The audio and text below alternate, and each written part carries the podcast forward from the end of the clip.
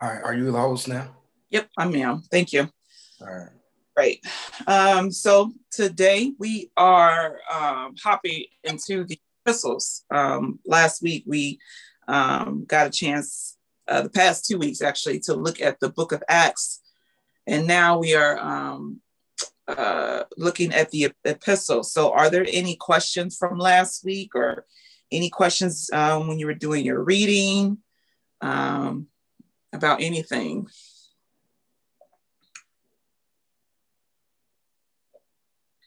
No, we're good. Yeah. Okay, are good then. All right, let's um, go ahead and hop in here. Let me take a, attendance real quick. Those who are here last week, I forgot to take attendance, um, but I, I kind of uh, think I had. I think I got everybody from last week. Uh, that was online. All right.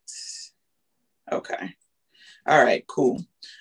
Um, so if you um, can, you can go to the Dropbox or to the website to download today's documents. Um, they are available on the site. Um, let me drop the link into the um, chat just in case you just um, need the link to the documents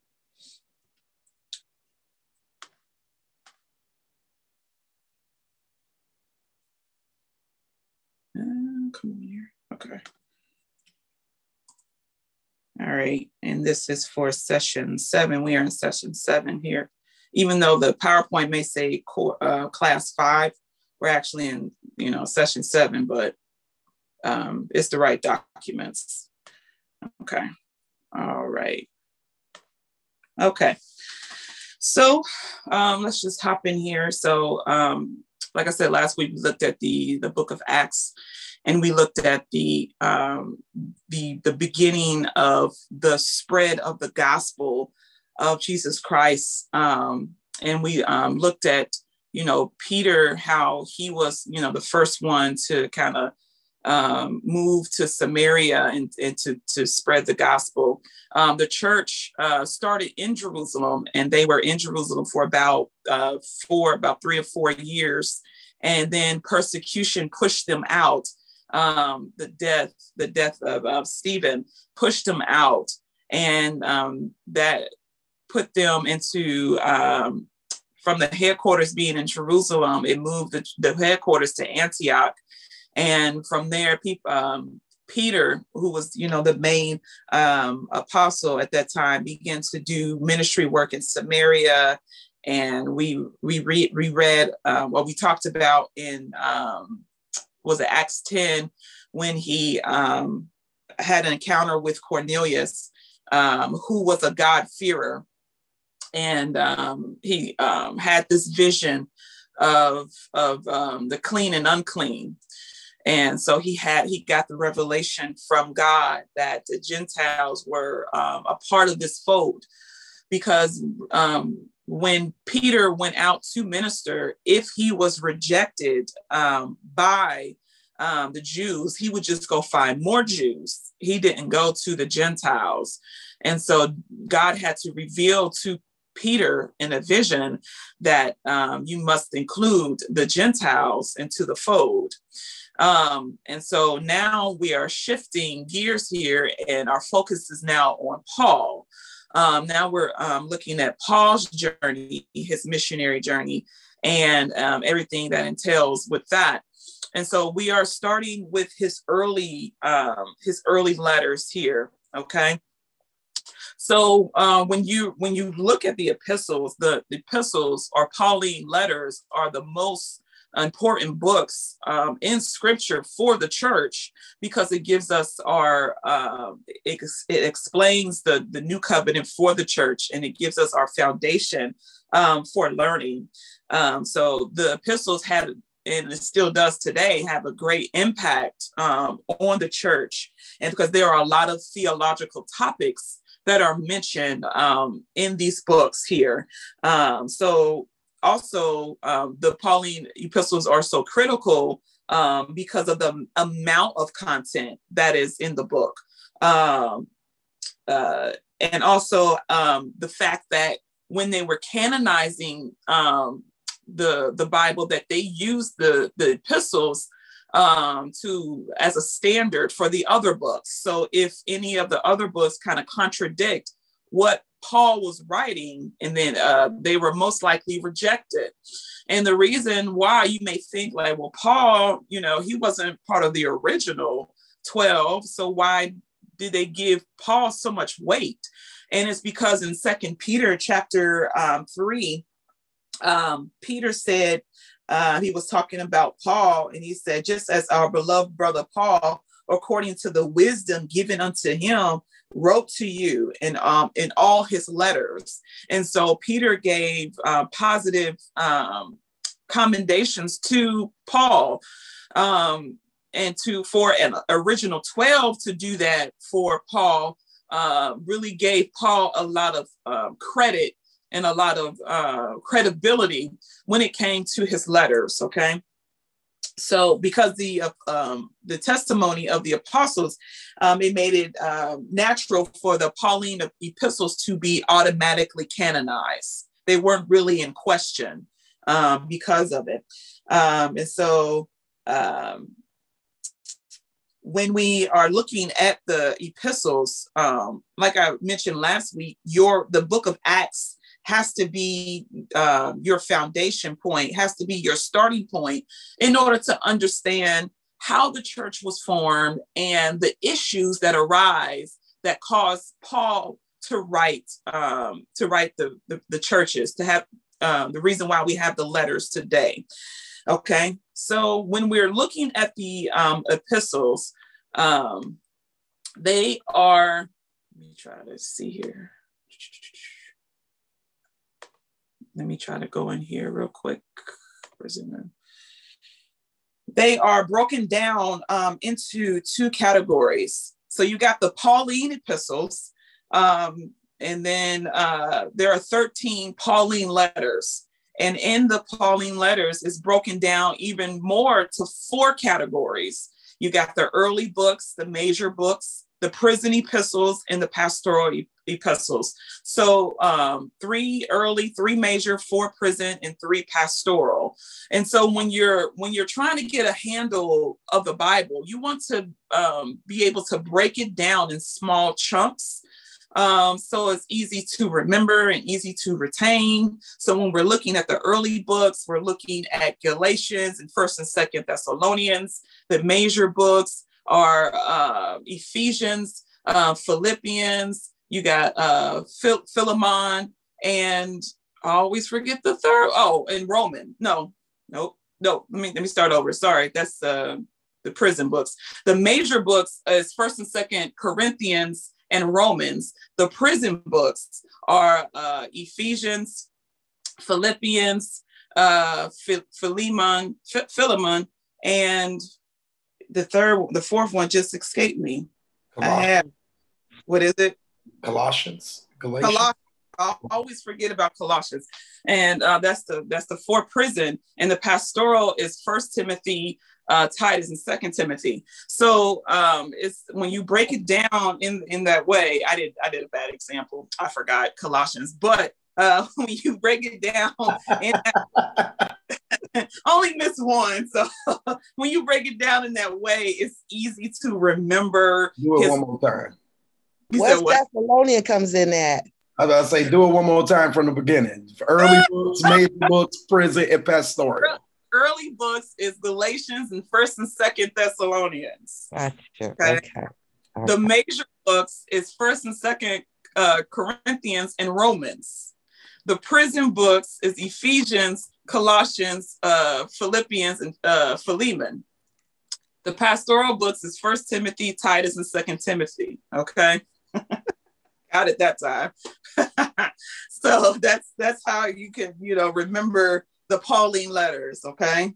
3343. and so the, the second category of epistles are general epistles or universal, or the other, another, another word for universal that you'll see in your book is Catholic. Um, was Catholic just means universal, okay? Um, and so um, you got the you got Hebrews, you got Jude, you got James, you got first, second, and third um, John, and you have, well, I always miss one. Jude, let's see, Hebrews, Jude, James, first, second, third, um, John, and uh oh shoot, I'm missing one. and I Peter, is it? Say that again. It ain't Peter, is it? First and second Peter. Thank you. First and second Peter.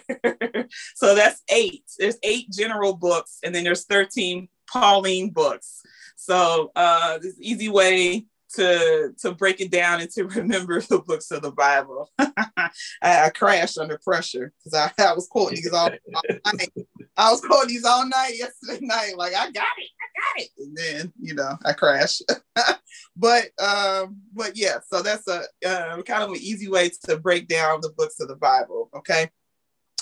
So um, and so we are we broke the past few weeks we broke the down into four um, sections. Um, do we remember um, how the covenant is broken down? Can someone tell me? Isn't that the Testament instituted? Yeah. Okay. New covenant instituted, and that's for what? Yes, instituted. The gospel. For the gospels. Yes. What's the next for that? New covenant proclaim, which is okay. Acts. Acts. And then Next. New Covenant Explain, which is the epistles. Uh huh. And, and last Covenant Fulfill, which is Revelation. All right, all right. I got a feeling. I got a feeling that on that little quiz, I may have hit some wrong buttons on that part because I'm like, we talked about that a lot, and I may yeah. have hit the wrong button on one of them parts right there. and then I mixed up the order on them, so and so yeah yeah I, I revisited that test yesterday and uh, if you guys want to take it again you can and you're able to see now what you what you got wrong so i did because I, I, thought you could but I, I, guess i didn't hit the um, option two so uh, you should be able- I thought we was gonna go over the answers in grade mine and send it to me. Because people are still taking the test. They were still messaging me about taking the test. So yeah, sorry. It's deadline to that. we're going to show them a little grace because people are still turning in their assignments from synoptic gospel. So i'm giving them a little grace for this first for this uh for 2021 but the next class it's going to be a, they're going to have a little sorry message when they try to take the test. So i'm giving people a little grace on that one. Um okay so so okay. new covenant instituted new covenant the new covenant instituted is the gospels. New covenant proclaimed is Acts. Mm-hmm. And then new covenant explained is the epistles. Mm-hmm. And then I always forget the fourth one, which is new covenant instituted. No, uh-uh. uh, uh, revealed. No. Uh, what is it, Elder Tammy? Fulfilled. I said it. Fulfilled. Oh, re- fulfilled. Yes. Okay. All right. All right. And that's Revelation, right? Yeah. Yep. Yep. Yep. Yep. yep. So just keep practicing it, just like y'all remember 70 AD. practicing it. It'll, it'll stick eventually. So all right. So let's um let's hop into the book real quick. Let's go to page, I believe it's 164 in your book um, when talks about the perspectives of the epistles. And also for this class, we want to make sure you have your Bible because we're going to be reading a lot um, out of, out of um, the book of Acts today. Okay. Um, let's go here. And once you're under the pr- perspectives of the epistles, go to the section that talks about the study of the epistles. Okay. Um, see, in this study, our approach will be to look first at the 13 epistles written by the Apostle Paul, and then to survey the eight general letters written by several other authors. Our approach to the letters of Paul will be chronological, studying them as they appeared in history and also dividing them into four groups. The eight general epistles will also uh, be studied in chronological order. So, what the, what um, does the author mean uh, when he says chronological order?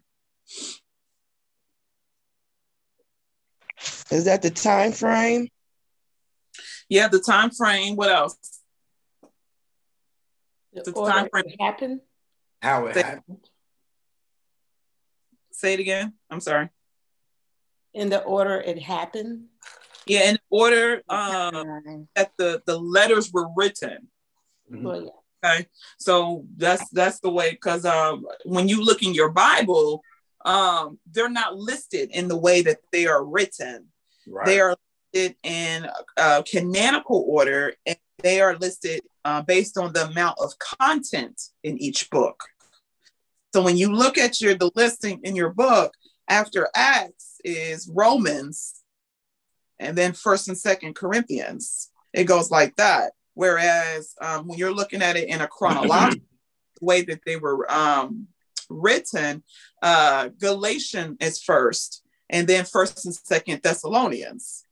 So, um, yeah. so that's definitely something to really keep in mind when we're um, looking at these books. That we're looking at it in a in a time frame, like Eva said, in a time frame. So in a timeline, and uh, we're looking we're looking at um, as the events evolved okay? So as we are going back and forth in the book and the and in the mm-hmm. bible we're going to see how everything kind of comes together okay?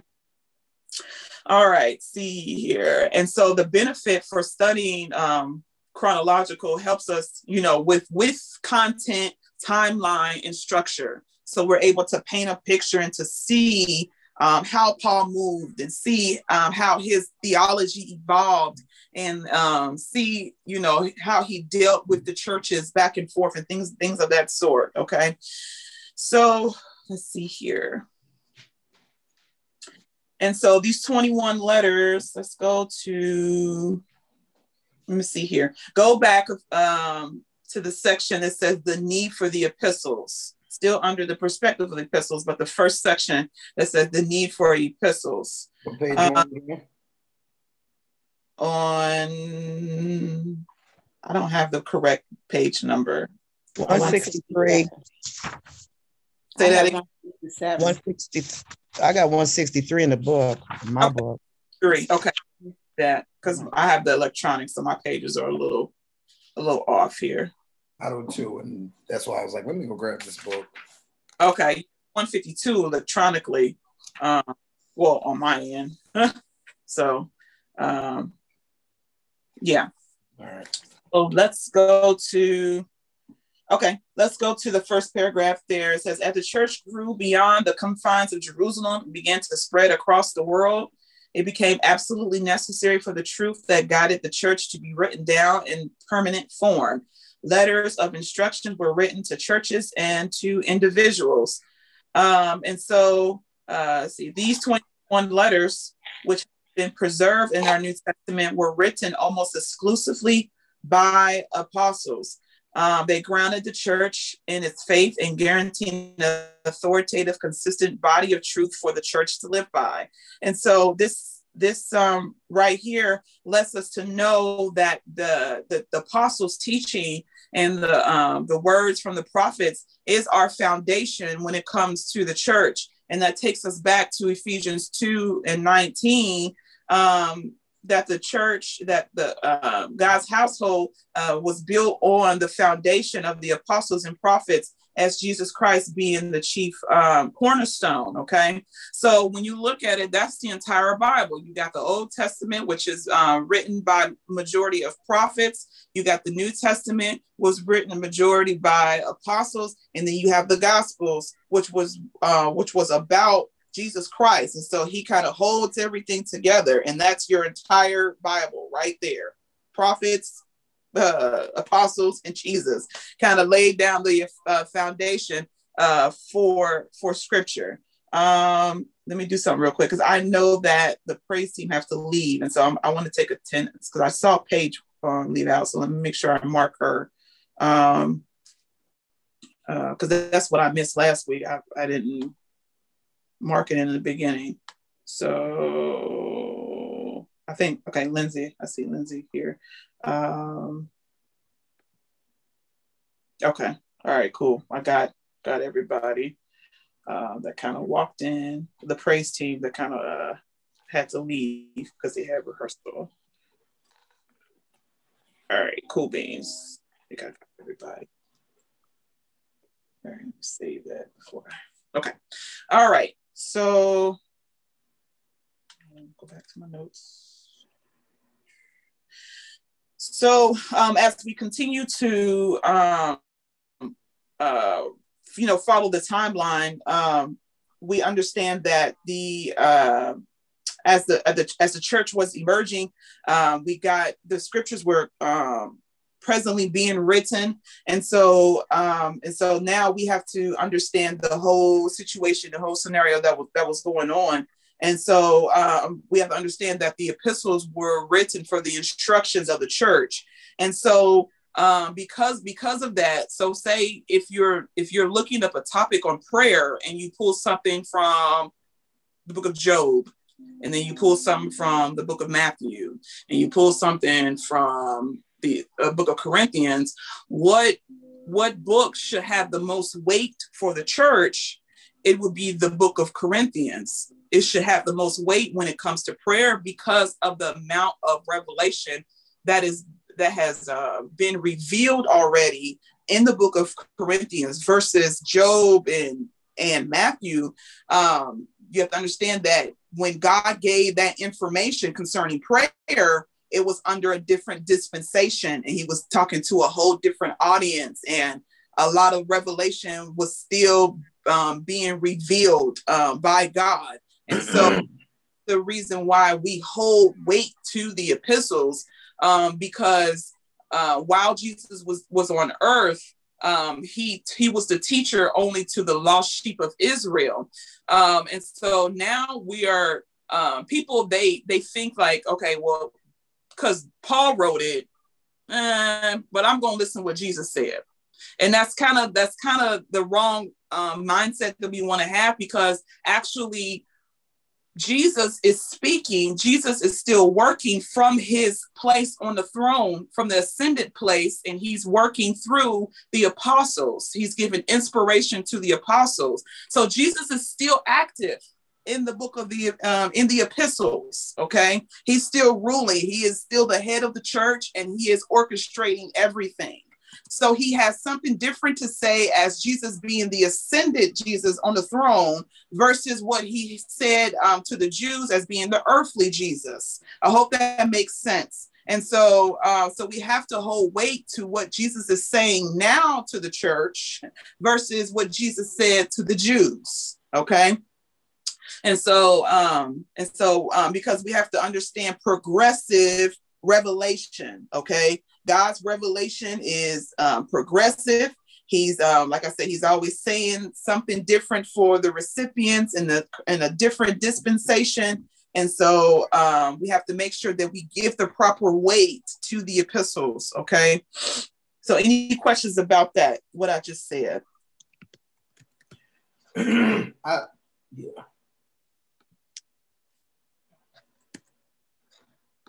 Nothing. I'm good. okay. All right. All right. All right. Um, so uh and so every section um, of the Bible that we've been talking about has a particular genre. And so um, so we just got done looking at the history books of the New Testament, Matthew, Mark, Luke, and John, and Acts they give us a record or an account of particular events that went on. And so, like I've been emphasizing, um, there are different rules for different genres. And so, history is not necessarily to instruct us, but to give us a record. And you see here, the New Testament is uh, predominantly filled with um, with the epistles, um, in which we're, we're in which where we get our instructions. But we have to still be careful about how we're lifting things because because we still have to consider the original audience and the, um, the historical readers and things of that sort. And that um, Paul was, um, a lot of times, he was addressing certain issues. And so we have to understand the historical background of that issue and then pull and then lift from um, how it applies to us today, if it does. Okay. And of course, we got prophecy here, um, in which um, there are various ways to to interpret prophecy. There are three branches, and and and when you look at prophecy, there are three ways to interpret prophecy. And so um, when we get to the book of Revelation, we'll talk about those three ways to interpret um, prophecy in the Bible. Okay. Can you make those slides bigger? Or is that me? It might be you. I got Oh. it on I got it on full. Yeah, that's probably me. Dang. All right. Okay. So um, let's just go ahead and um, hop into Yep, I went out of order. But anyways, okay. So let's just hop into to the lesson here. So um, today we're going to learn more about the authorship and date of each book of Paul's early and major epistles. Um, more than likely, we'll just get through the early. We won't touch the major. Um, we'll we'll do that next week. Um, become more familiar with the purpose and basic outline of Paul's early and major epistles, and learn more about the summary of Paul early and major epistles. Okay um i think uh yeah because i kind of went out of order. So i read that i read that right there. As the church um grew beyond the confines of jerusalem. Yeah did i read that? Began to spread. Oh, okay. It became necessary for the truth uh, guided the church to be written down okay uh, in permanent in permanent form. And so because paul couldn't be eh, you know at every church and so in order to communicate in order to you know keep up with them he one wrote letters uh, to to churches and two he sent people out to to check up on them to make sure that everything is coping steady everything is good. And so um, so it was important for um, for paul to write down his instructions for um, the churches uh, so that it can be spread amongst them and um, they have a, a, written account of um, a certain doctrine or how to deal with a certain issue. Okay. All right, let's go in the book. Let's go to advantage of the epistles. Um, these letters are commonly uh, called epistles, um, which uh, simply less a common name for letter. So epistle is a form of communication and has certain advantages. Okay, kind of talked about that of them having a record of what um, Paul was saying. Um, so when you look at an epistle, uh, Paul's epistle, he usually follows kind of the same outline. He has the greeting, he has a doctrinal section, he has a practical application section, then he has a summary and the closing remarks. Okay. Usually his epistles kind of kind of follow that uh, this outline. Um, First Corinthians is a little different. Some of the epistles may be a little different because of the fact that he's addressing some issues and things of that sort. And so, but but in general, his letters kind of fall in this way here. Okay. Uh, when it comes to the the general epistles, um, it doesn't really follow this, this outline here because it's not really right. It's not really written to a particular group. Um, and so it, that's why it's called general or universal because it, it's not really addressed to to anybody in particular. Okay. Um, let's go. And also, um, when we're studying the epistles, um, there are some hints that there are more than 13 letters that Paul wrote. It hits in scripture that there might be a few more um, letters that exist out there. When you go to First Corinthians 5 and 9, he says, you know, the letter that I written prior to you about sexual immor- immorality. And so it makes you stop, like, okay, well, a letter that I written to you, but this is First Corinthians. So there's a previous letter that exists, or and so that makes you question, like, okay, First Corinthians might not be First Corinthians, um, but they don't have a record. They don't have the the letter, and so one point five. Huh? This is First Corinthians one. No, one point five Corinthians.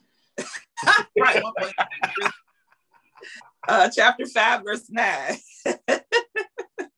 yeah, and so um, that's a hint right there that there there might have been other letters written to the Corinthian church, which I'm not surprised because Corinthians was a hot mess, and so you have uh, even uh, Paul's disciples. Uh, was it Paul or John, John's disciples writing to um, writing to the no, it was Paul's. It was Paul's disciples writing to uh, this church after Paul left the scene. So, um, but they're not canonized. But there's letters written to the Corinthian church. And another hint in Scripture that it might be another letter out there is in Colossians chapter four, verse 16. And it says, And when this letter has been read among you, have it also read in the church of Laodiceans, of the Laodiceans, and see um, that you also read the letter from Laodicea. So there's a letter to Laodicea church. So that's a question that's out there. And many scholars believe uh, he might be talking about uh, the letter uh, to Ephesians. Because remember that in the original uh, writing of the letter of Ephesians, it doesn't address um, to the church at Ephesus. They added that later. and so they're thinking that it might be that letter that Paul is talking about because Ephesus and Laodicea is not too far from each other on the map. And so they're talking about that. So that's an option that Paul may be addressed in the letter, um, the Ephesian letter, or there might be another letter out there written, you know, to the Laodicea church. So that's an option too. So that just kind of little clues in scripture that kind of tells us there might be more than 13 letters out there. Okay. All right. Any questions about that? I'm going to hop into the first one. We're good. All right. So, what we are going to do is you grab your Bible, turn with me to the uh to chapter Acts, Acts chapter 13. We're going to go there. We're going to start at this point here. We're going to kind of uh right, get your paper. Praise the Lord, Pastor Sonny. Praise him. Get your paper Bible. Amen. Right. Down. Paper Bible. Muscle memory. Muscle memory. Get your leather bound Bible that your mama name, What's your name on it? what's, your, what's your name engraved that your mama gave you before you left the house? so uh, grab your Bible and go to Acts 13. Okay. All right. So um before we get there though, um, so we left off last week about looking at Peter um, and how he witnessed to the uh, witnessed to Cornelius and the other Jews that were present and things of that sort. And now, uh, you know, Peter was in jail and he was released and things of that sort. And so now we are um, shifting things over to looking at Paul. Okay, so um, now let's go to uh, verse one. Um, now there were um, in the church at Antioch prophets and teachers Barnabas, um, Simeon, who was called Niger, Lucius of Cyrene, um, a lifelong friend of Herod the Tetrarch, and Saul. So while they were worshiping the Lord and fasting, the Holy Spirit said, Set apart from, um, from me Barnabas and Saul um, for the work in which I have called them. Then after fasting and praying, they laid hands on them and sent them off. Okay, so here we're getting the start of um, Paul's mission, uh, missionary journey with Barnabas. Okay, so let's look at this map here. Let's follow. Um, I hope you guys can see. I might have to get out and zoom in a little bit, but um, see. So right now they are in Antioch of Syria. And so when you mention Antioch, you want to say Antioch of Syria because there's another Antioch over here, Antioch in Pisidia. Okay, so you don't want to get those confused. So Paul is starting here on his missionary journey, and so he's leaving outbound, and um, he's going to in verse four he's going to Cyprus first with Paul, I mean with uh, Barnabas, and so Paul is here and they're preaching um, throughout the land of Cyprus, but it seemed like they probably didn't have any luck because he didn't really establish anything. He preached all throughout the land, but nothing, no church was established at that time. And um, and so uh, from there, um, as you follow follow the story, he's about to leave here and go to Antioch in Pisidia. But before he left there, oh, when he when he left, sorry, to go to Antioch, it was Paul, Barnabas, and John Mark. Okay, so Mark was with them. So this is when, after they went through Cyprus and they was about to go to Pisidia, John Mark decided to go back to Jerusalem. Okay, so this is when John Mark left them the first time.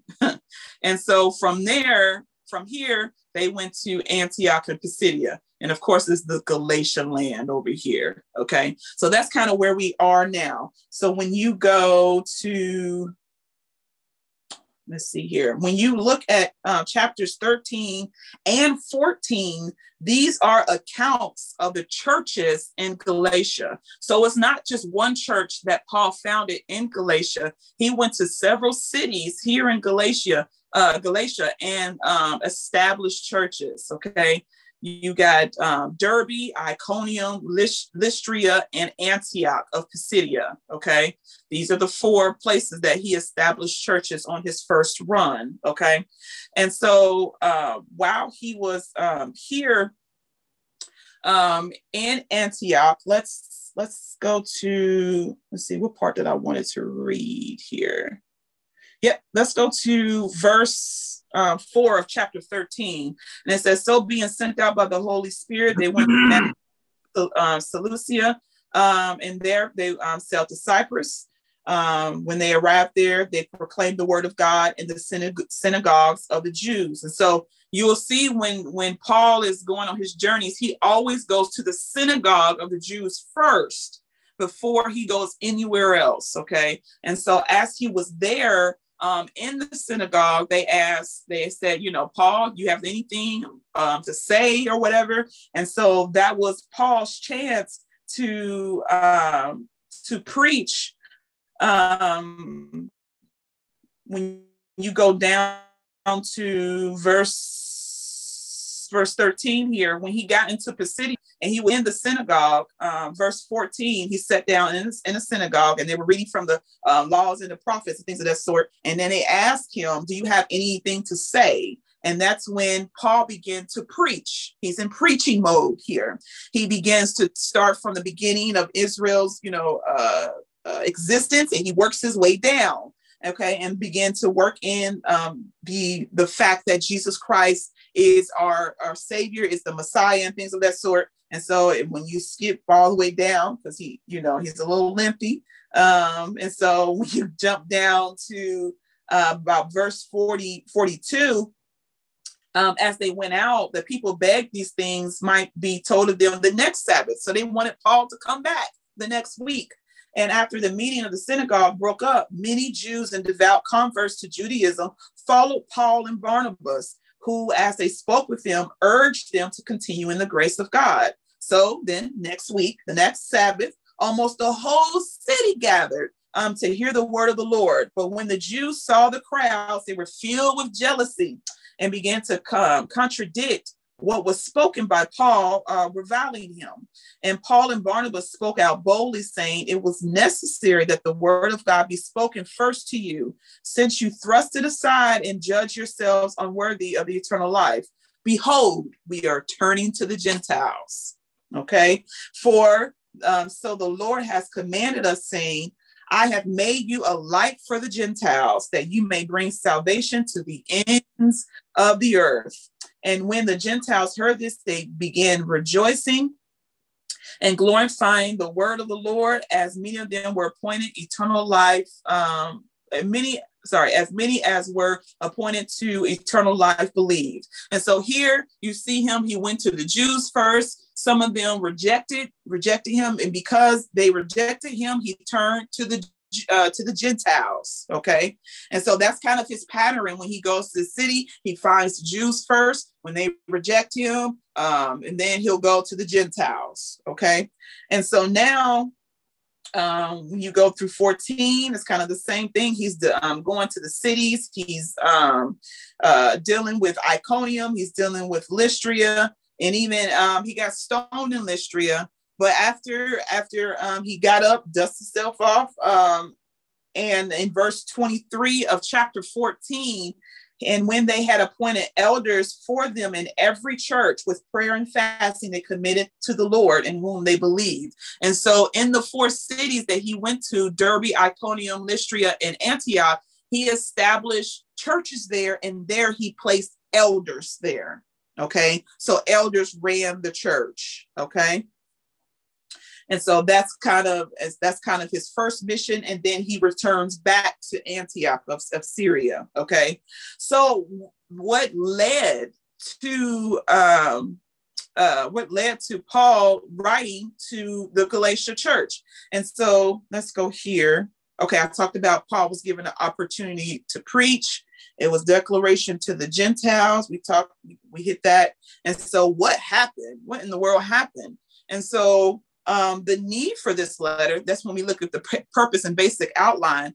The need for this letter is clearly stated in the first chapter of the book.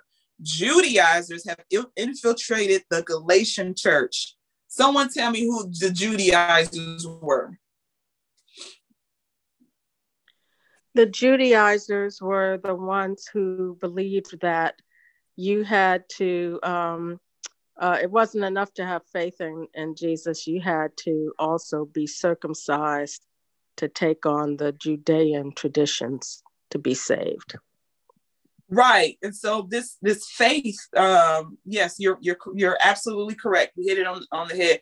Um, so they believe that you had to uh, come in through Moses in order to uh, be a part of this new faith and they got that from from exodus because that's that's just their their tradition. If any outsider want to be a part of the uh, of judaism they had to become proselytes or become circumcised. And so they thought that that was uh, what was going on. And so they see all these gentiles believing in this god. They're like no you you need to be circumcised. And so that issue was was jumping up jumping off uh, in Galatia at this time. And so they, let's go back to the slide, they were in the process of perverting the gospel of Christ and they were attacking the authority and the credibility of Apostle Paul. And that's the second reason why he wrote the, the letter. So, in response to the situation, Galatians was written.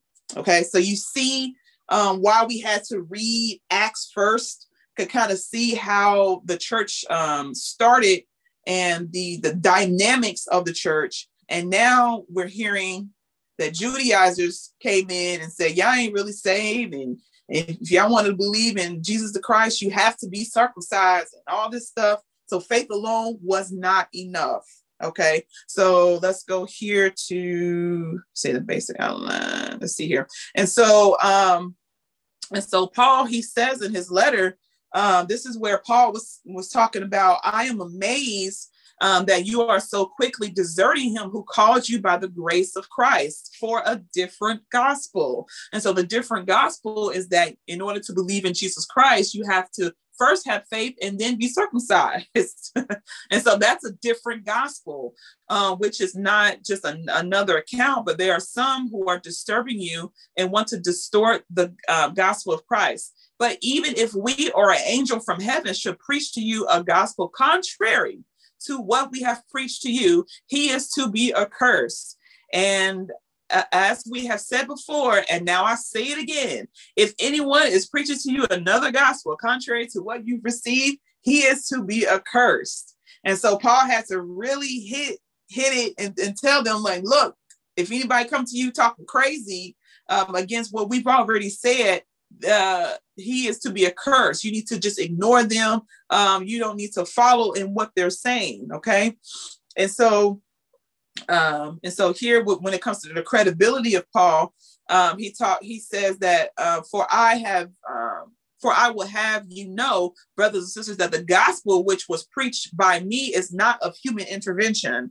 For I neither received it from man nor I was taught by it, but I received it through the through a revelation of Jesus Christ. So here he's saying, you know, uh, what I got, I didn't get from any man.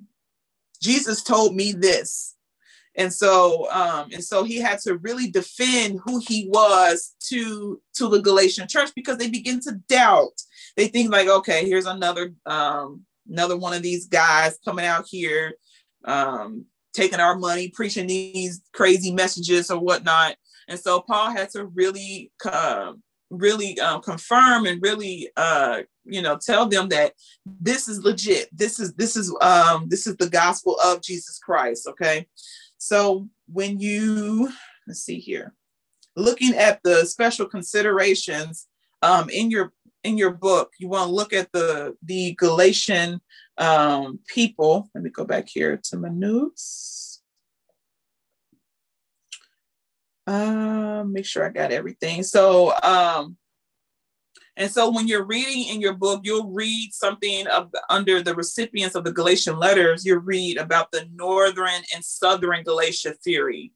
So they believe so, um, and so you definitely want to read the theories um, some some scholars hold um, to a, the northern that um, Paul had gone on his first missionary journey, attended the Jerusalem Council, and then went on his second journey, and then wrote Galatians. That so that's one that's one um, view. The second view is that Paul would have gone on his first missionary journey to the province of Galatia, returned and written Galatians, then attended the Jerusalem Council. So, if this view is correct, it would make Galatians the earliest of Paul's writings. And so, when you're looking at secondary resources, some may put the, the letters of Thessalonians first before Galatians because they believe that Galatia was written later. But um, the, the popular view is the Southern view that Galatians was written early. Okay, so that's what that's when you'll see Galatia, First and Second Thessalonians, in which in our book um, holds to the Southern view. Okay, and so he goes into details about that. You can read that um, when you get a chance if you haven't um, read it. Okay, and then the summary of um, of the letter. So this is how it's kind of broke broken down. He, of course, he, he gives his greetings. He gives his defense about his apostolic authority. Um, he talks a lot about justification. Okay, so this is where he's talking um, about the three modes of salvation justification, sanctification, and he talks a little bit about glorification, but not a lot. Um, but um, basically, it's about justification, just um, being justified by faith. Okay, and then he talks about the life of, of the believer's liberty um, and then the closing remarks. Okay, so this is kind of what the letter of Galatians was mainly about. It was uh, uh, doing a lot about justification, the fact that you don't have to be um, circumcised uh, to to believe. But remember that this happened before the ruling of the Jerusalem of the Jerusalem Council. So um, and so they haven't gotten word yet. The word hasn't traveled yet. And so now uh, when Paul was writing the letter to, to, to uh, from Syria, he just got the papers, and so now um, we're looking at his second missionary journey. He's uh, coming through, coming back over to Galatia and on his way to Thessalonica. Okay, so any questions before I hit Thessalonica or comments?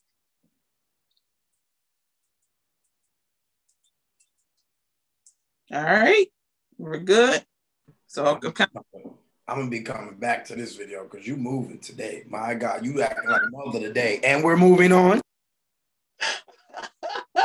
I'm sorry. I told myself to slow down too. No, it's okay. Go for it. That's why they're being recorded. You're recording, right? yes, I am. Amen. I am recording and it's like 1023 and I still need to hit uh still hitting to hit Thessalonians. So uh yes, I love the book of Thessalonians too. I was reading it yesterday night. and it's a really good book. Um and so now let's go back to the map. So after Paul's missionary journey here, let me go to my um we follow the blue line. He went to Galatia and then he's coming back He's coming back here, follow the orange line, going back into, into Antioch. Okay. So now he's about to hit his another his other journey. He's in Antioch. Go to the to your Bible. Go to chapter, Let me see here, chapter 16.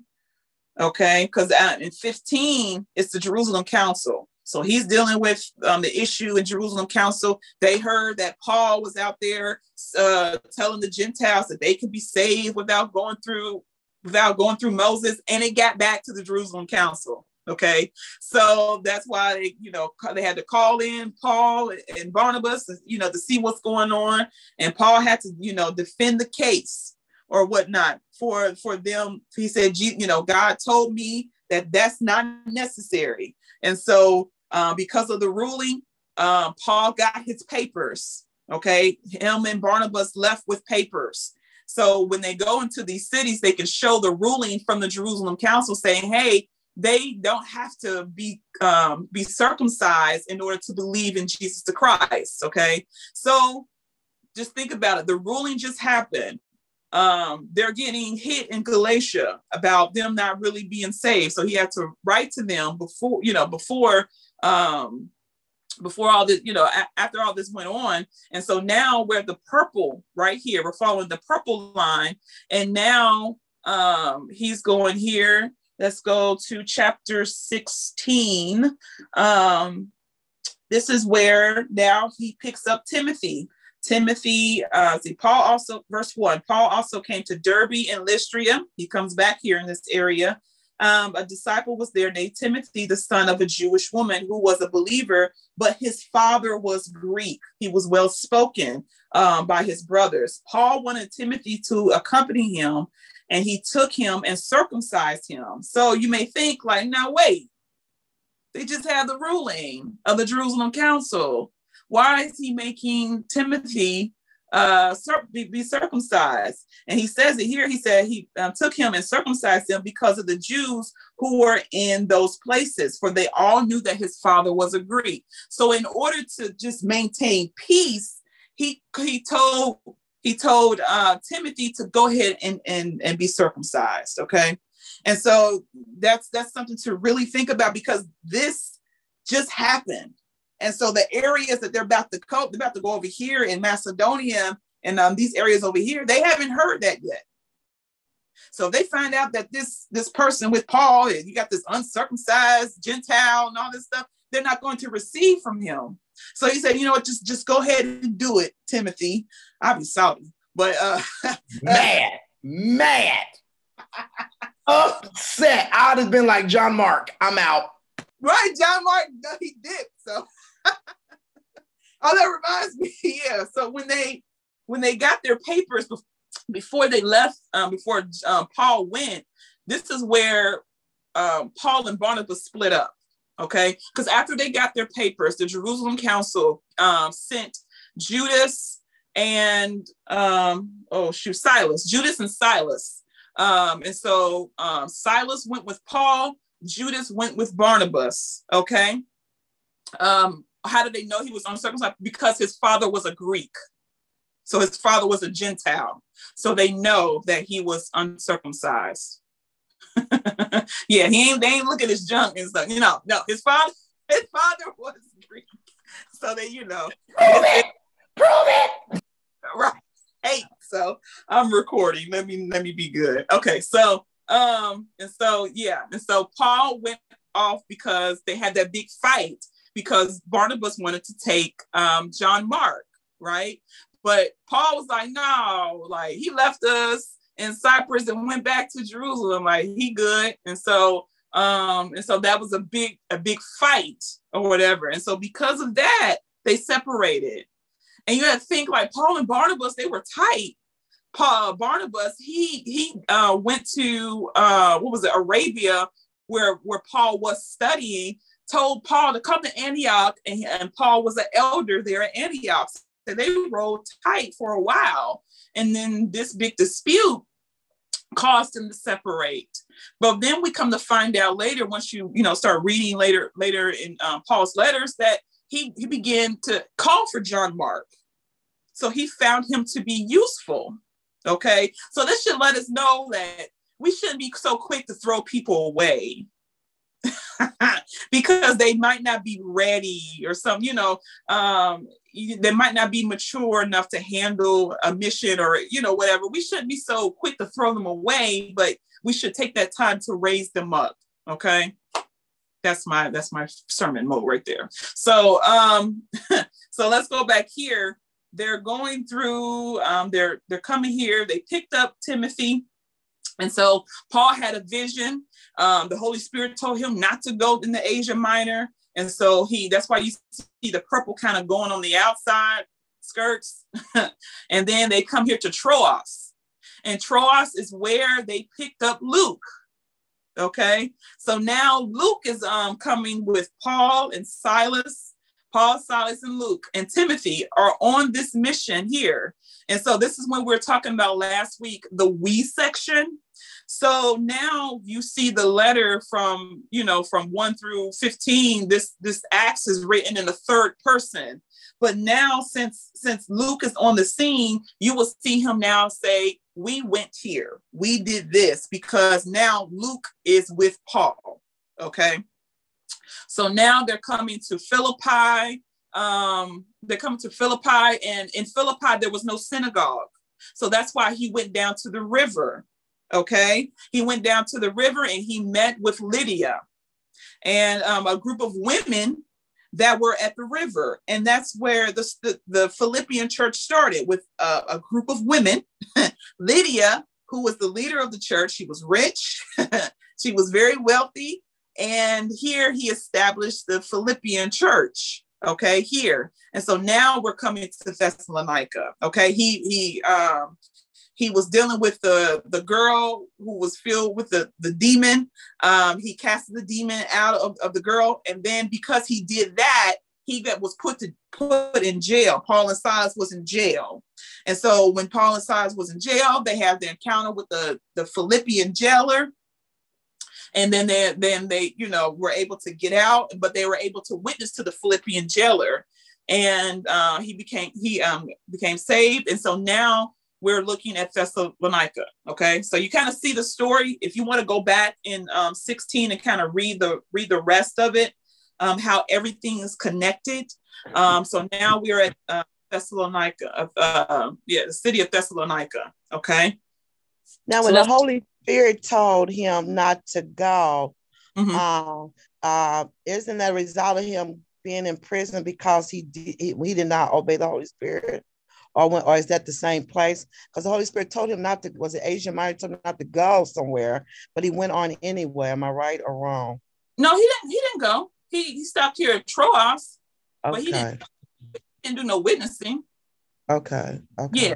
But then that's I why thought, he, I, yeah, I thought that um he was told not to do something, but he did it anyway and ended up in jail or something. Maybe I read something wrong. Um, the the later and later because he was in jail twice. Okay. Yeah, so that come comes later. We'll look and see what happened when he was in jail the second time. But then um, that's that's weird that she say that because for some reason I have heard that that because he cast that devil out that girl, that's why they ended up in jail. I don't know. Right. At, at, reason, yes, they casted the, the devil out, out the girl and the um because she was a slave. So the slave owner heard about it. Right. And they got in trouble. Because I think I'm with mother. I think I might eat, I might be mixing up stories. So yeah. they got in trouble, but was that the point where the Holy Spirit told him not to do that? I might be mixing up stories like mother is. You get okay. what I'm saying? Yeah, make sure you go, you guys go back and read chapter 16 and follow okay. the order. Okay. okay. Yeah. yeah. yeah. Okay. yeah, because I, I, I, heard the same thing too. Like, oh, because he didn't listen to the Holy Spirit, he got put in jail. No, when you read, right. he he did not witness in Asia Minor. He went to Troas. He met with Luke, and then he went over to Macedonia. and then when he the devil out, that's when he got in trouble and was sent to jail. Okay. Yeah. Now, when we, I just want to backpedal just a little bit when it, uh-huh. uh, where, where uh, Paul and Timothy mm-hmm. uh, about the circumcision. Is it fair to say that at that point, being that uh, uh, Timothy's father was a Greek, and Timothy is now getting ready to get involved with Paul in terms of preaching the gospel, um, that it is customary, it would have been for a greater influence for Timothy right. to have been circumcised, so that mm-hmm. uh, because you still was dealing with people, he was trying to change and convert. So yeah. that circumcision was like a influ- an influence tool to help them listen to Timothy as well. Yes, yep, yep, yep, yep. I emphasize that. Yep. It's like when Paul was saying, I, I've become all things to all people. it's one of them type things. So if y'all circumcised, then yeah, I'm gonna make sure he's circumcised too because Timothy got some work to do. Yeah, so yep. Because like I said, if they if they figured out that he was a Greek and he was uncircumcised Greek, they would have turned him away. You know, Jews, they something else. So yeah. Yep, yep, yep. Um, it is 10:35, and I have not hit the. Can I can I have five more minutes? Just five minutes. I promise. I'll I'll wrap this up because I really want to get through. Go on. Go okay. on. Okay. All right. All right. All right. All right. Amen. I got the okay. So um, so we're here in Thessalonica here. Let's go to chapter 17 real quick. Now, um, Thessalonica is only in 10, 10 verses. It's not in two chapters, not in um, multiple chapters like um, Galatians. It's just in 10 verses. So this is real simple. So let's start at verse 1 of chapter 17. It says, Now they had passed through Amphipolis and Apollonia, and they came to Thessalonica and where there were um, was a synagogue for the Jews. Here you go, in the synagogue. And Paul went in, and as is custom on and on three Sabbath days, he reasoned with them from the scriptures, explaining and proving that it was necessary for the Christ to suffer and to rise from the dead, and saying, This Jesus, whom I proclaim to you, is the Christ. And some of them were persuaded and joined Paul and Silas, um, as did a great many of the devout Greeks and not a few of the leading leading women.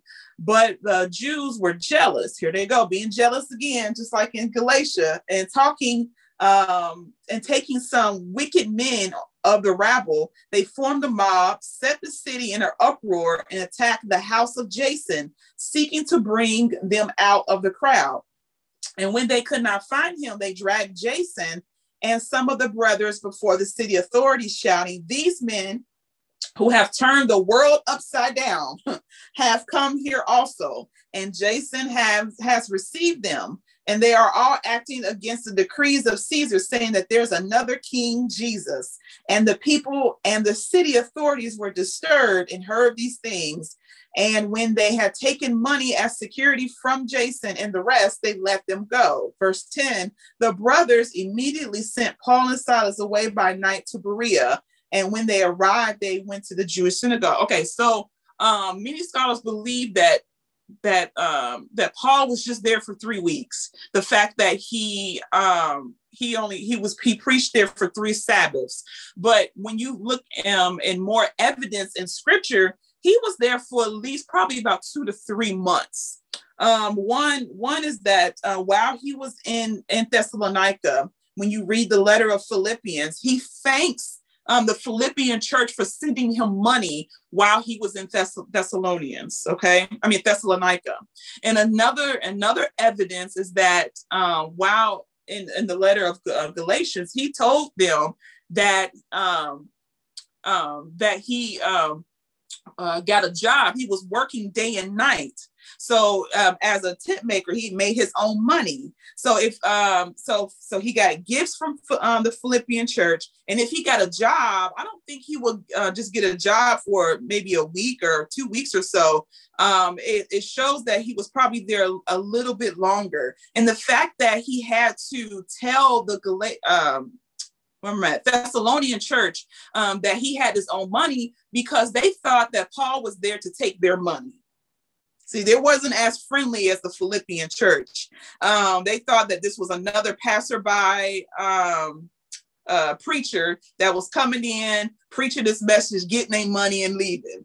Paul was saying, No, I didn't need your money. I had gifts from the Philippian church. I had a job while I was there because that was the one of the accusations. Because the question was, why did Paul, you know, they, they come to, to class the next day and they see that Paul is gone.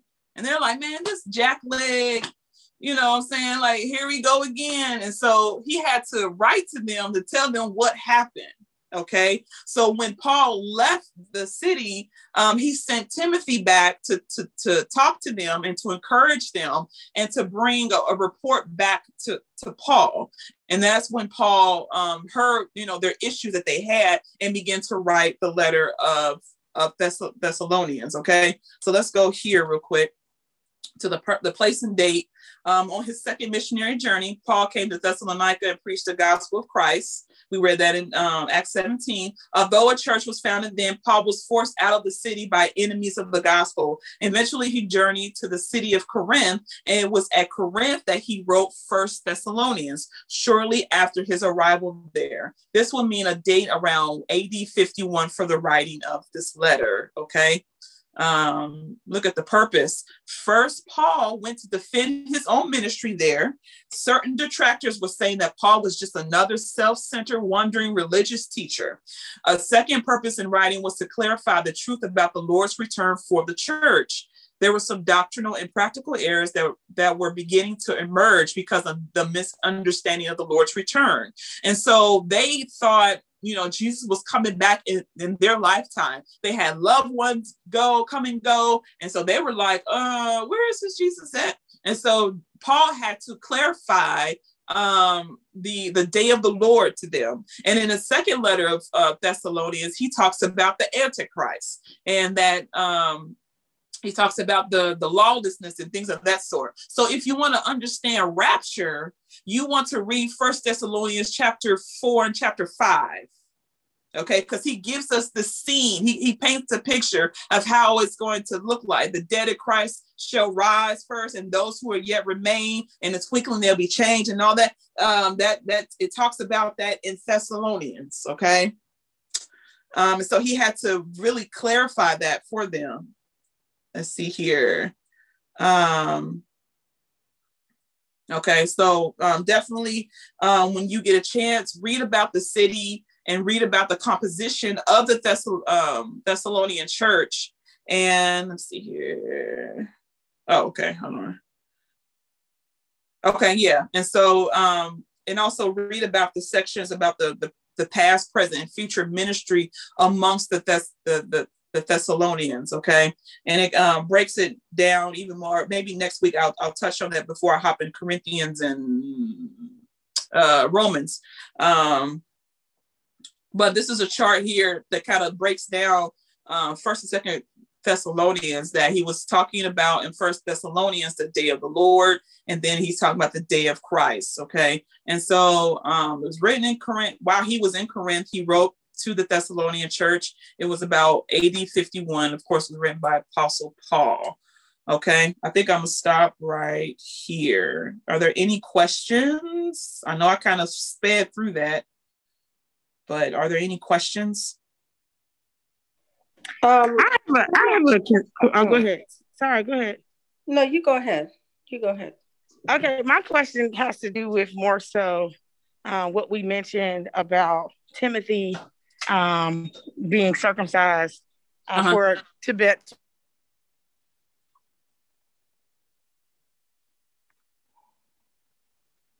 I think I lost you. It takes kind of to how we are today. Like there are some, you know, people or uh, cultures or um, who who won't receive from, you know, a woman so mm-hmm. should we should we then not, you know, should we then okay, we only send men there? Um, is that like an you know, is that should should that be, you know, something that we look at, which is not what America teaches us, but you know, it just made me kind of think in that aspect, you know, to see Timothy take such a sacrifice as an adult and Paul to basically say, um, because they believe this, it's better for them to just receive the word is that you know even even I mean there are white churches that won't receive from black people or black people that don't receive from from white people. You know is do should we stay in that bubble i guess? Which goes against no. everything that i feel like by the way but yeah no no because you have to understand that what timothy and paul was dealing with was the law. They thought the law was still in, you know i'm saying the other jews thought the law was still in effect and right. so it's it's all about the weight of an issue. So the circumcision has a lot of weight when it comes to, um, to Ju- you know Judaism and the belief in the Jews. When it comes to women preachers, that's that's a non-weighty matter because they don't understand Scripture.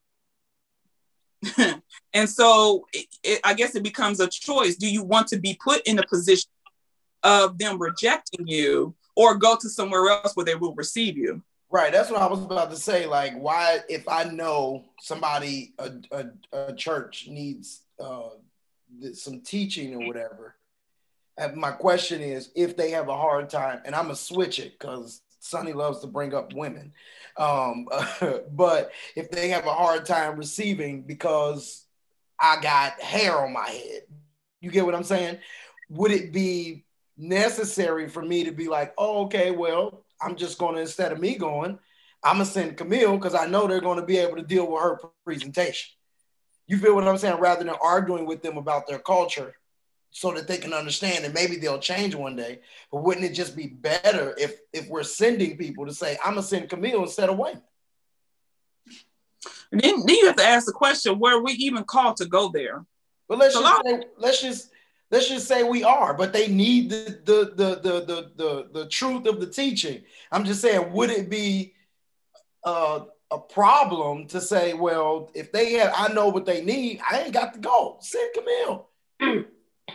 you get what I'm saying? Like, is that a problem? And eventually they'll get better, hopefully from great teaching. But if you encounter some of these areas, wouldn't it just be like send Camille then? No, I, I, I would. I yeah, I, um, I would also add to that that this sounds similar to what we do sometimes. Like when we go to certain churches, we say, okay, well, you know, they only wear dresses there. So women wear your dresses. Right. And then yeah. I have to dress up because they're overly dressy. Right thing is with me i guess i'm in a different place because now i don't even go to those places yes. What's, what's the point? If y'all not going to accept what how i look and what i have on and y'all think that that's a weighty matter that you won't uh, receive the word of jesus christ from me that i don't need to be there. Because it's not a weighty matter when it comes to scripture. I think it i think it's a twofold right here because mm-hmm. on, on one on one uh, uh, end of the spectrum, if it's dealing with a dress issue, as Paul said, I do whatever to be all things to all men, and I know that your house or your order or whatever your culture, whatever it is, has a dress requirement. And then the, my heart is to get that word out. I, that wouldn't be a problem with me. But then to on the other end of the spectrum, like right. Paul said, they would not receive him. So what did he do? He kicked the dust off his feet and kept on going because if people right, are not right. going to receive you, you cannot force it no matter uh, uh, uh, mm-hmm. whether you you know if if if they don't if they're not going to receive the message or receive you because the message then there's nothing else to do but just kick the dust off and keep on going holy spirit has to make that change but i think it's a exactly. we're doing two different things on two on two ends of the spectrum yeah Right. Yeah. And I, I totally agree. And so that's why we have to really make sure that we are being led of the Holy Spirit. There was a reason why Paul could not go to the Asia Minor at that time to preach. We're not told why, but the Holy Spirit knew, like, no, you don't need to be going there right now. right, right, right. We don't know what kind of issues they had there. They probably would have killed Paul before his time. We don't know.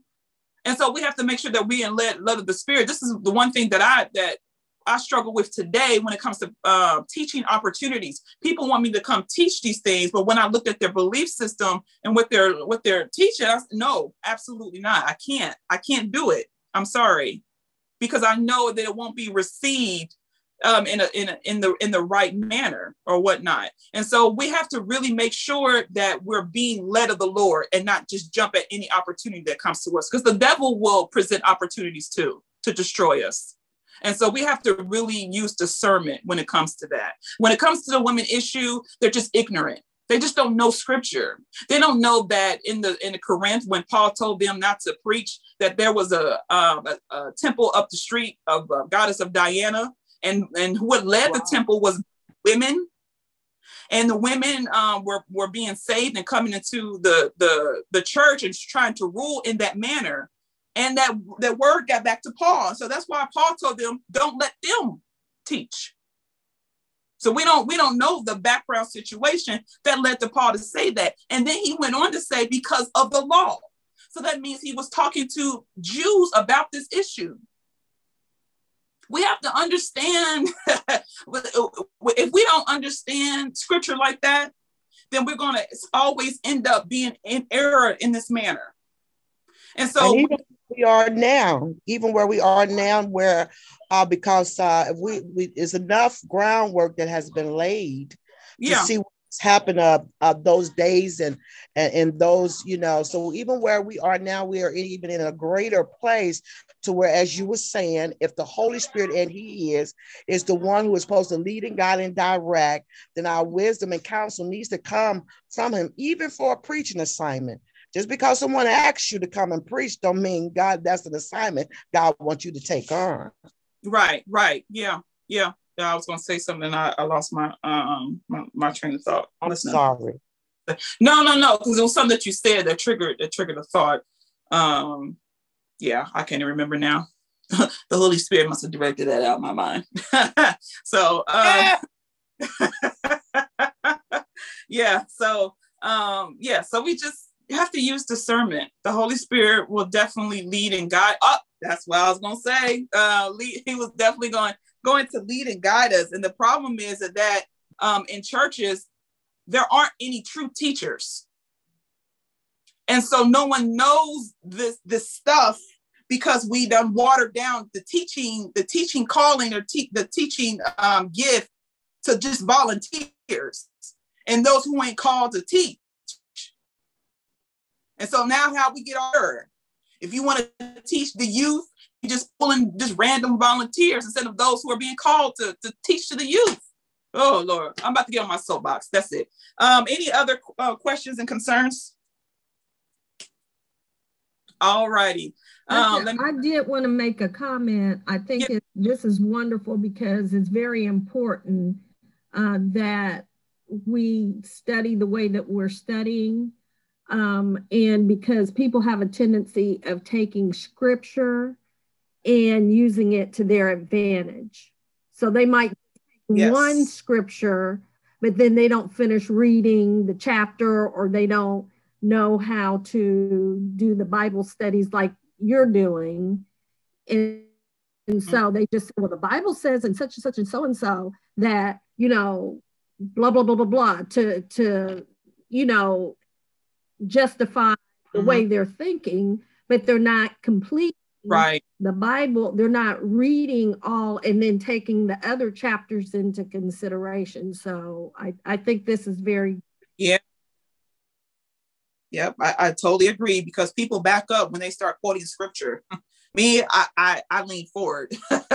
Because i want to know what, what what you what you're quoting uh, because a lot of the time uh, you have to look at the audience in which uh, that's that scripture was you know um, that scripture was um, being said. You got to look at the historical situation because we quote things as a sound good and all that stuff but we don't do the proper work. So yes miss renee yep thank you so much for that comment. Any other questions or comments? that, has been my struggle with uh with new people that i meet. Um that's been my struggle because we are we as you said you lean forward like when they start quoting scriptures in my mind even if i don't remember i start pulling up notes and and my books and getting an understanding of the audience and then i'm like oh shoot that don't make sense anymore mm-hmm. you know so then i begin because i'm never disrespectful or trying to tell somebody they don't know right. nothing because right. I this way at this point, everybody know more than me.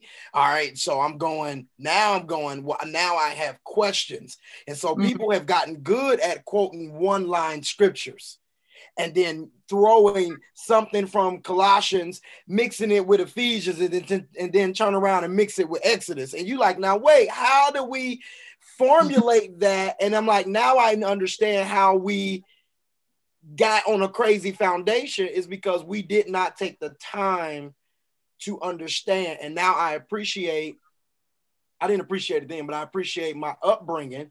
That was just like, you know, it was just simple things like figure out the person, place, and thing. What in the world is happening in mm-hmm. this text? Read the chapters before. And it's simple now because now we, you know, we done got into hermeneutics and all this kind of stuff. You know, we got all these Bible study methods, but it was just the simple things then read the chapters before. Who is the author and all these kind of things that that now in my life makes such a big difference when I'm reading the scripture. So when I ask people, I'm trying to go, and then I hate the fact that once people get lost, and they say, "No, you're not. You're just not receiving the deeper things. You got to become more spiritual." And I'm going, "This is spiritual. Don't throw me out there and tell me now I got to become more spiritual because the scripture references aren't justifying your point. You know what I mean? Yeah, and that's why God bless you. Have a good day. Right, because that's spiritual. But you mean? it's not arguing. Um, Tammy, go ahead. Oh, sorry. Go I was ahead. gonna say that, like, um, it's so important learning the context, like, um, I think, like Pastor was saying, just the background of everything. But then also, just like we studied today, they skip over the point, like the point Sonny was making about women, but they skip over the point that he stopped and Lydia had a whole church listen, of women. Oh, Nobody break that up. Nobody, you don't hear about that. You don't, because they don't read. They don't I mean, the they don't talk about Judea. They don't talk about none of that. So yeah. No. And at the Church of Galatia, they had leading women too. and then, When you read Acts, they had women too. and then when we was reading it, when we was studying the, the, the life of Christ, it talked about how women finance his ministry. They had the money. John Mark's mom Even, was the well, place even, that they yeah, but all their Jerusalem. John Mark mama had money. Shoot. Right. Go ahead, Sonny. Right. Even even um Elder Camellia, even like in the Old Testament with the daughter, daughters of Zelophehad, the way they literally changed how uh how a father, if he had daughters before then, it just Mhm. went to the uncle. And the daughters was like, No, this is our stuff. You know what I'm saying? So like even Yeah. people were like, Oh, you know, Old Testament, I'm like, no, the daughters of Zelophehad were there. And they definitely Right. changed the way that Israel did that, but we skip over that. Yep. And and the fact and another thing is they don't realize that Israel had a um, queen. Before David, there was a queen. We don't know that. And also there was a women prophet that they went to. They And a said, "No, let's judge. And judge. she And what, judge. what we cherry pick. You know what I'm saying? And if you really Well- think about it, if you think about it, in our modern day church, they have already done studies that is already showing that the church is surviving because the majority of it is women. Period. And as a whole, when they look at the church as a whole, they have already done studies to be saying that 60 to 80% of the church is full of women. And they are Yep. carrying the church in so many areas and finances. I'm just saying. Yep. Why? 'Cause- Thank God for Why? the, thank God for the women of the Revival Center. Hello. Hello. Hallelujah. Amen. Don't get me started. Hello. Listen, yes, I love it. I love it. Any other questions or comments? It's a good discussion. That's the chat part. Can you do, a- can you do an elective, uh, an elective class on women of the Bible?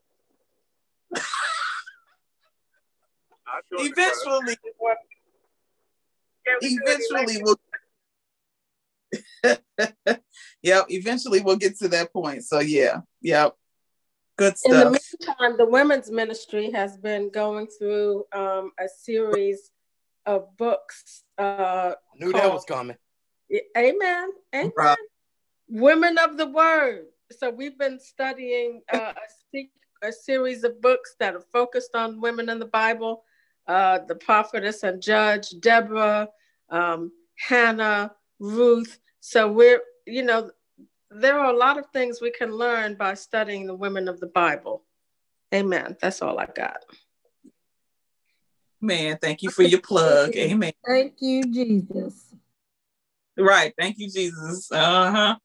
So, all right. So, um, it's a good chat. Um, good class. Let's. Uh, if any, if any, uh, if anybody else have anything, if not, Yeah, I'll I just, just, go I ahead. just want to, I just want to add this one thing. We was talking about women of the Bible, and we are in, we are still in the Bible, if you will, in this present day. So there are still women of the Bible, even right now. We are, we're all on here. Oh, God, belong belonging to Jesus Christ. Yes, yes, there are women who who belong to Jesus Christ, even on on this call. Yep, yep, yep. Mm-hmm. All right, let's go ahead and close out there. Father God, we thank you for your for your love. We thank you for your kindness. We thank you for Galatians 2 and uh, Galatians 3 and 28. They said there's no Jew, no Greek, no Gentile, no male, no female, for we're all one in the body of Christ. And so, God, we thank you, God, that your word is uh, available to us, God, that we're able to research these things and able to understand um, uh, how the church was started and how uh, much persecution and problems Paul had, but he still endured. So even as today, as we're facing um, persecution um, based on who we are and based of our beliefs in, in you, Father, that you will give us the strength and to and the power to endure and to keep on pressing on, Father. So I pray for those who may feel discouraged. I pray for those who may feel helpless, Father, and I pray that they're able to continue to um, read their word, God, and that the Holy Spirit will come in and to illuminate His. Um, the word and allow um, the Holy Spirit to comfort them um, in the time of need, Father. So, God, we lift you up and we bless you. We give you all the praise, glory, and honor in Jesus' name. Amen. Thank you all.